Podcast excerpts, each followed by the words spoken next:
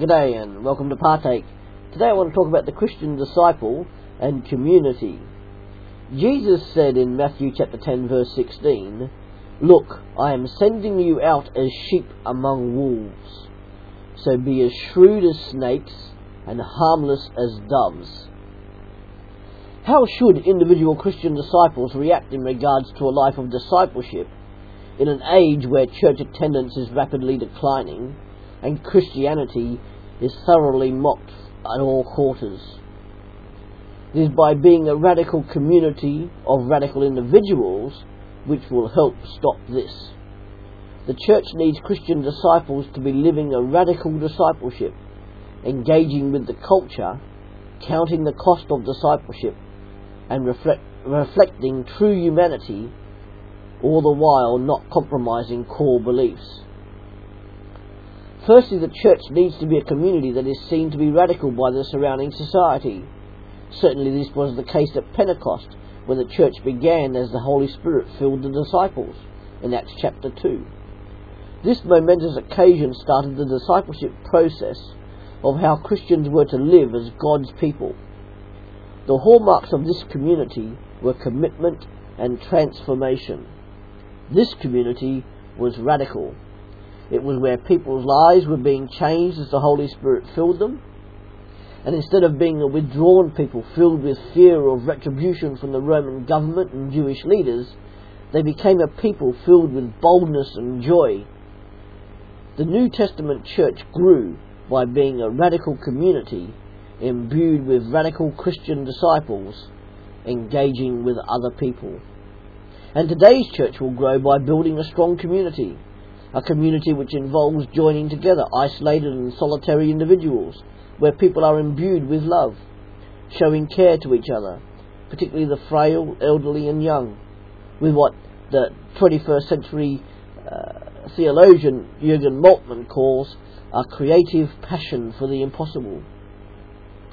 An inherent human need is the need to belong, and by fulfilling relational needs, the radical Christian community will become relevant to the people within it. It will then also become relevant to those who are on the outside and looking in. This involves improving present societal conditions, rather than remaining a conservative community which merely repairs the status quo. In doing this, today's church will be emulating characteristics of the early church, as we've seen earlier in Acts 2. As individuals became Christian disciples, they were added to the church. Discipline helped ensure that the community was being seen as a holy community. To be excommunicated from the community for gross sin was a severe punishment. However, church discipline is not primarily about punishment, but rather a formative and corrective service as part of Christian discipleship. Church discipline is foundational to discipleship making because it concerns the community's spiritual health and strengthens the community bonds. The church must be a community of disciples willing to be holy. It is by being holy that the church will grow. The role of the community engaged in radical Christian discipleship is to help people to be holy and not merely happy. Happiness will flow from holiness, but holiness will not necessarily flow from an induced feel good factor. The radical community needs to be making Christian disciples who are trained, equipped, and developed in order for them to make disciples themselves. Whereas in the past, discipleship processes and programs have emerged after people have joined the church, it should be foundational. The best way is for the leadership to set the example and show a way forward. Good leadership has good accountability to each other and to the whole community. And then, secondly, a radical community requires radical discipleship. Radical discipleship and leadership commences with compassion, similar to that of Jesus when he looked over the crowds and commented that they were like sheep without a shepherd in Matthew 9, verse 36. It should be a compassion driven like that of Jesus towards the woman at the well in John chapter 4. With compassion as motivation and a contrite and broken heart, the radical church community can reach out to those emerging who primarily see Jesus and the church as irrelevant. A radical Christian disciple needs also to involve the voices of others by engaging in dialogue with trusted others. This will involve having a diverse team in the church who are both willing and empowered to give advice.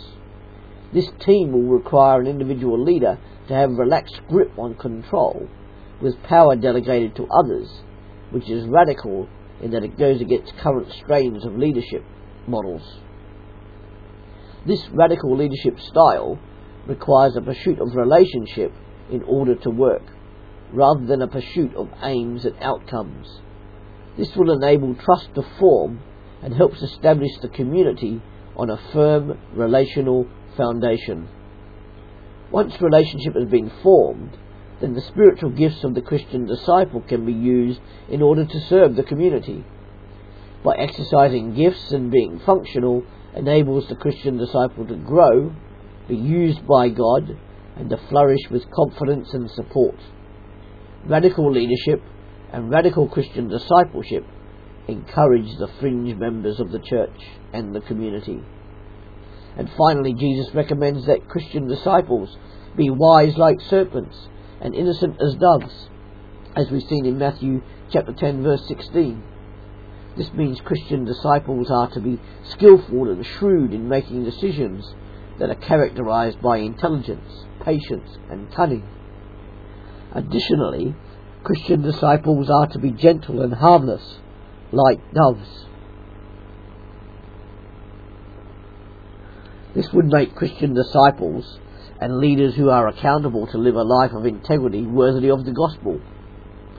In Philippians 1 verse 27. This is a life which is seen to be as holy and blameless. In order to do this, dependence on the Holy Spirit for strength and care is a vital necessity. By relying on the Holy Spirit and allowing Him to have control, the Christian disciple is perpetually connected to Jesus Christ, who is, after all, the head of the church community.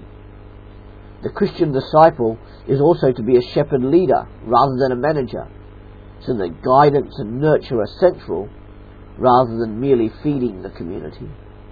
A Christian disciple who cares and loves is one who goes out to find the lost rather than waiting for the lost to come.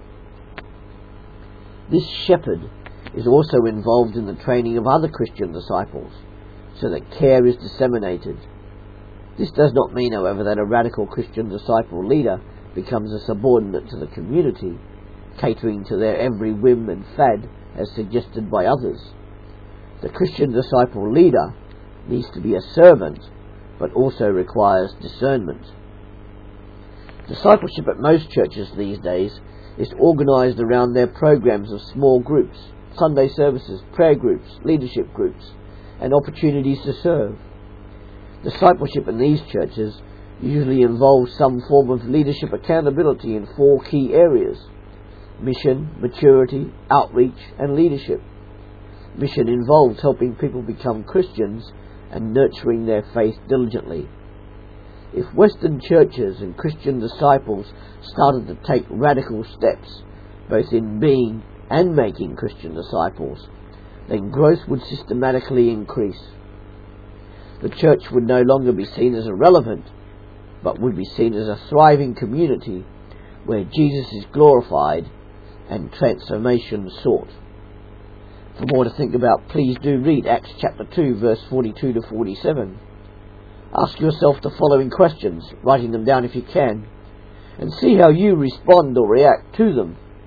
Then why not share your answers with your spouse or a close friend so that you can pray over any issues together?